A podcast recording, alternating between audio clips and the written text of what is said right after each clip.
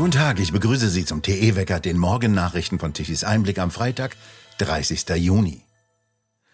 Die Staatsanwaltschaft Köln hat bei ihren Durchsuchungen im Erzbistum Köln auch das Handy und den Laptop von Kardinal Rainer Maria Wölki beschlagnahmt. Dies berichtet der Kölner Stadtanzeiger. Die Staatsanwaltschaft führt ein Ermittlungsverfahren gegen Wölki wegen des Verdachts des Meineides. Er sollte sich vor dem Landgericht Köln im März dazu äußern, was er über die Missbrauchsvorwürfe gegen einen Priester wisse, den er im Jahre 2017 befördert habe. Wölki bestreitet unter Eid falsche Aussagen gemacht zu haben. Wie der Kölner Stadtanzeiger weiter berichtet, haben die Ermittler verschiedene Diensträume des Erzbistums durchsucht und dort vor allem die Korrespondenzen und E-Mail-Verzeichnisse von Wölki und anderen Beschäftigten durchsucht. Beschlagnahmt wurden dazu auch private Unterlagen von Wölki. Sie wollten wissen, was Kardinal Wölki wusste. Sein Anwalt habe ebenfalls laut Stadtanzeiger eine Strafanzeige wegen Verletzung des Dienstgeheimnisses bei der Kölner Staatsanwaltschaft gestellt. Zum Zeitpunkt der Durchsuchung seien bereits Journalisten am Ort gewesen. Der Termin sei offenbar an die Medien durchgestochen worden, so der Anwalt. Dies sei unzulässig und strafbar. Am Tag vor der Durchsuchung besuchte Wölki den Ministerpräsidenten von Nordrhein-Westfalen Wüst. Es sei bei dem Gespräch, das auf Wunsch von Wölki stattgefunden habe, um aktuelle kirchenpolitische Themen gegangen. Die Staatskanzlei betonte, dass Wüst den Kardinal nicht vor der Razzia gewarnt habe. Zu zwei Jahren und zehn Monaten Haft hat gestern das Landgericht Bochum den Mediziner Dr. Heinrich Habich verurteilt. Der Haftbefehl ist sofort zu vollstrecken, so fügte Richterin Petra Breibisch-Lepping hinzu. Es gebe keine Gründe, das Verhalten von Dr. Habich zu entschuldigen. Breibisch-Lepping warf ihm stattdessen sogar rechtsfeindliche Gesinnung vor. Eine Notwehr, mit der Wahlverteidiger Schmitz die Handlungen von Dr. Habich begründete, sei grundsätzlich gegen Gesetze unzulässig. Die Patienten hätten ihrerseits den Rechtsweg beschreiten und gegen den Impfzwang klagen können, meinte Breivisch-Lepping. Dr. Habig habe nicht gewerbsmäßig gehandelt. Gegen das Urteil sind Rechtsmittel möglich. Es ist ein erstes Teilurteil. In einem zweiten Verfahren sollen rund 400 weitere sogenannte Impfungen verhandelt werden. Der CDU-Bundestagsabgeordnete Thomas Heilmann will vor das Bundesverfassungsgericht ziehen wegen des geplanten Gebäudeenergiegesetzes. Er will verhindern, dass das Gesetz noch vor der Sommerpause verabschiedet werden kann. Er sieht seine Rechte als Abgeordneter massiv verletzt. Die Karlsruher Richter sollen feststellen, dass das Gesetzgebungsverfahren massiv seine Rechte als Abgeordneter auf gleichberechtigte Teilhabe an der parlamentarischen Willensbildung verletze. Er stellte ebenso einen Antrag auf einstweilige Anordnung. Die soll es dem Bundestag untersagen, die abschließende Beratung und Abstimmung zu diesem Gesetz durchzuführen, ohne dass die angekündigten Änderungsanträge nicht mindestens 14 Tage vorher den Abgeordneten schriftlich zugegangen sind. Bis heute Mitternacht lagen ihnen die Änderungsanträge zum Gesetzentwurf von Wirtschaftsminister Habeck nicht schriftlich vor. Den Abgeordneten bliebe nur noch das Wochenende, um die umfangreichen Texte durchzuarbeiten. Das Dokument soll einen Umfang von rund 170 Seiten haben. Bereits am kommenden Montag soll eine zweite Anhörung des Energieausschusses stattfinden.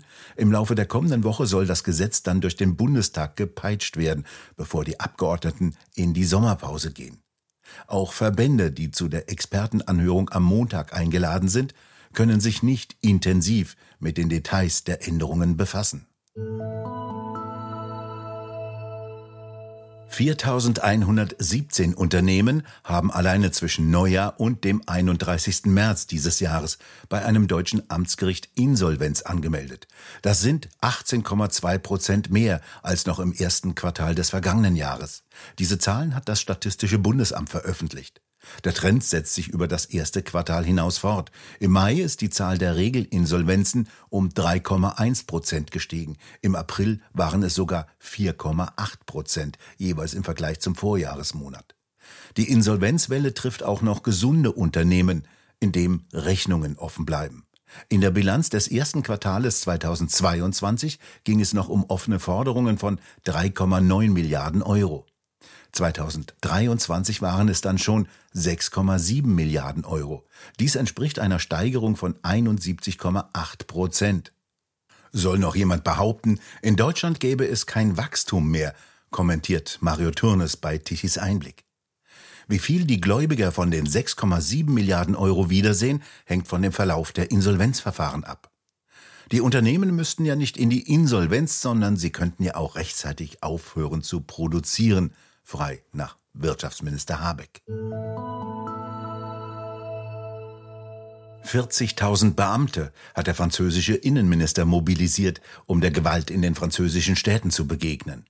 Die war ausgebrochen, als ein 17-Jähriger mit algerischem Migrationshintergrund von einem Polizisten bei einer Kontrolle erschossen wurde. Der 17-Jährige war am Montag am Steuer eines in Polen zugelassenen getunten Mercedes AMG mit überhöhter Geschwindigkeit auf einer Busspur durch den Pariser Vorort Nanterre gerast.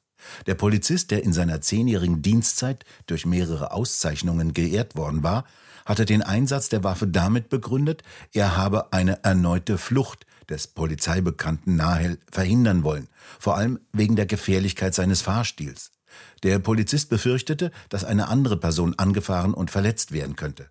Der Jugendliche war schon in früheren Fällen durch Nichtbefolgen von polizeilichen Anordnungen aufgefallen und hatte insgesamt 15 Mal mit der Polizei zu tun gehabt, unter anderem wegen Nutzung gefälschter Nummernschilder, Fahren ohne Versicherung, Hehlerei und Drogenhandel. Die Polizeigewerkschaft beklagt, dass sie kaum noch eine Handhabe in solchen Fällen besitze. Die zwei Polizisten der Motorradstreife hätten ein erstes Mal versucht, den Wagen anzuhalten und ihn mit Licht- und Hubzeichen gewarnt. So beschrieb der Staatsanwalt bei einer Pressekonferenz den Vorgang. Seiner Auffassung zufolge waren die rechtlichen Voraussetzungen für den Einsatz der Waffe nicht gegeben.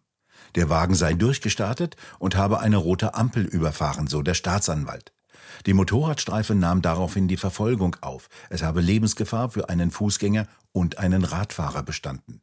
Die Auswertung der Videoaufnahmen hätten die Version, die die Polizisten mitgeteilt hatten, bestätigt. Währenddessen nehmen die Aufstände in vielen Städten Frankreichs an Schärfe zu. Über Twitter hat dazu unter anderem die Antifa-Zelle in Marseille aufgerufen.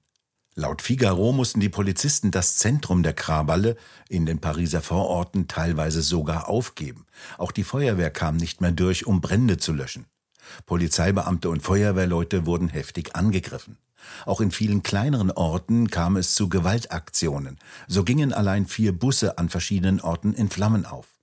Auch Städte im Westen und Süden des Landes, darunter Rennes, Toulouse, Lyon, Dijon, Bordeaux und Nizza, waren von heftigen Gewaltausbrüchen betroffen. Überall brennende Abfalleimer, die seien nicht ungefährlich, wie der Figaro berichtete, denn so wolle man Einsatzkräfte in Hinterhalte locken. Marine Le Pen, die Fraktionschefin des Rassemblement National, beklagte, dass der Tod eines 17-Jährigen niemanden kalt lassen könne. Zugleich kritisierte sie die Vorverurteilung durch den Präsidenten Macron, der die Justiz nicht ihre Arbeit tun lasse. Die Ermittlungen müssten ergeben, ob es eine Erklärung für das schockierende Geschehen gebe, ob der Polizist vielleicht legitimerweise eine Gefahr habe abwenden müssen. Der konservative Parteiführer Eric Seymour hat die Ausrufung des Notstandes gefordert. Er beklagt eine Unterwerfung der Regierung, die die Kriminellen weiter aufstachele. Heute Nacht hätten die ausländischen Enklaven wieder einmal gezeigt, sagte er, wozu sie fähig sind. Unruhe, Angriffe, Brände, Plünderungen, Verwüstungen öffentlicher Einrichtungen, die wir seit vielen Jahren mit Milliarden finanzierten. Seymour hob einen Unterschied hervor. Wenn ein Franzose von einem Migranten erstochen werde, heiße es keine Videos, das ist illegal und respektlos gegenüber der Familie. Wenn der junge Nile von der Polizei erschossen werde, sei es die Pflicht eines jeden, die Bilder zu teilen, damit die Franzosen dies verstehen. Auch würden Beobachter wie er kritisiert, sobald sie auf die Opfer der Migrantengewalt hinweisen. Doch die Krawalle und Angriffe in den Vororten würden von einflussreichen Medien als Nacht der Emotion und der Empörung präsentiert, so Semur. Armageddon, so heißt der neue Roman von Matthias Matusek. Darüber unterhält sich Wolfgang Herrles mit dem ehemaligen Spiegeljournalisten, Schriftsteller und auch TE-Autor in der neuesten Ausgabe von TE Talk. Die tiefe destruktive Krankheit ist der Kampf gegen das Christentum, gegen unser Heritage, der Kampf gegen also den Glauben und das, das, das, das Abendland, alle, alle Werte, die wir im Abendland eben auch dem Christentum verdanken. Ich glaube, dass diese Gesellschaft an einem Mangel an Glauben leidet und äh, an einer Aggression auch gegen diesen Glauben. Also wenn Claudia Roth, unsere sogenannte Kulturstaatsministerin, gerne möchte, dass der Bibelspruch an der Kuppel des Schlosses mit einer Kunstinstallation überblendet wird, ist das für mich ein, äh, ein Signet, wie diese Leute geistig unterwegs sind. Und ich, ich habe ein, ein Zitat hier. Ja, aber da müssen, da müssen Sie, müssen Sie doch eigentlich verzweifeln, weil die beiden großen Kirchen sind ja nun das Gegenteil dessen, was Sie gerade fordern. Die, und, die machen doch mit bei dieser Klimareligion. genau das ist, ich möchte hier nur zitieren, also ein Satz aus dem, aus meinem Dings, aus meinem Roman. Und Rico sagte sich, ist eine Gesellschaft samt ihren Kirchen nicht komplett verloren, deren Utopie auf das Erreichen eines Klimaziels heruntergekommen ist. 1,5 Grad Celsius als erbärmliche Erlösungshoffnung, das darf doch alles nicht wahr sein. Also Und das ist das Schlimme, dass die Kirchen, äh, die evangelische sowieso, äh, aber auch die katholische, jetzt mit dem synodalen Weg und so weiter, das Reden über Gott und den Glauben aufgegeben hat. Das vollständige Gespräch können Sie sich auf der Webseite tichiseinblick.de unter dem Stichwort TE-Talk anhören. Zurzeit herrscht eine Westwetterlage vor. Von Westen ziehen immer wieder Fronten durch und heute überquert eine Kaltfront Deutschland und bringt einige kräftige Schauer und Gewitter mit. Die Luftmassen sind recht feucht und wirken daher ziemlich schwül. Von Westen her kommen hinter der Kaltfront trockenere Luftmassen nach und lassen es von Westen aufklaren. Die Temperaturen bewegen sich heute zwischen 20 und 24 Grad. Und für die kommende Woche rechnen eine Reihe von Wettermodellen wieder mit heißen Luftmassen und entsprechend hohen Temperaturen um die 30 Grad. Und nun zum Energiewendewetterbericht von Tichys Einblick. Deutschland brauchte gestern Mittag um 12 Uhr eine elektrische Leistung von 70 Gigawatt. Die konventionellen Kraftwerke lieferten um 12 Uhr 25 Gigawatt und mussten diese Leistung dann am Abend deutlich steigern, nachdem die Sonne untergegangen war. Um 12 Uhr mittags lieferten die drei Millionen Photovoltaikanlagen lediglich eine Leistung von drei Gigawatt. Und wieder standen rund 30.000 Windräder in Deutschland weitgehend still. Es kamen um 12 Uhr mittags lediglich drei Gigawatt. Immerhin erschlugen sie keine Vögel und Insekten. Von den sogenannten regenerativen Quellen kam um 12 Uhr lediglich 41 Gigawatt. Damit konnten sie wieder nicht Deutschland mit ausreichender Energie versorgen. Den gesamten Tag über musste Deutschland erhebliche Mengen an Strom importieren, zwischen 10 und 12 Gigawatt in der Nacht und am Abend, nur um die Mittagszeit lediglich 3,5 Gigawatt zu einem Strompreis von knapp 100 Euro pro Megawattstunde. Der schnellte dann auf 171 Euro um 20 Uhr hoch. Wir bedanken uns fürs Zuhören. Schön wäre es, wenn Sie uns weiterempfehlen.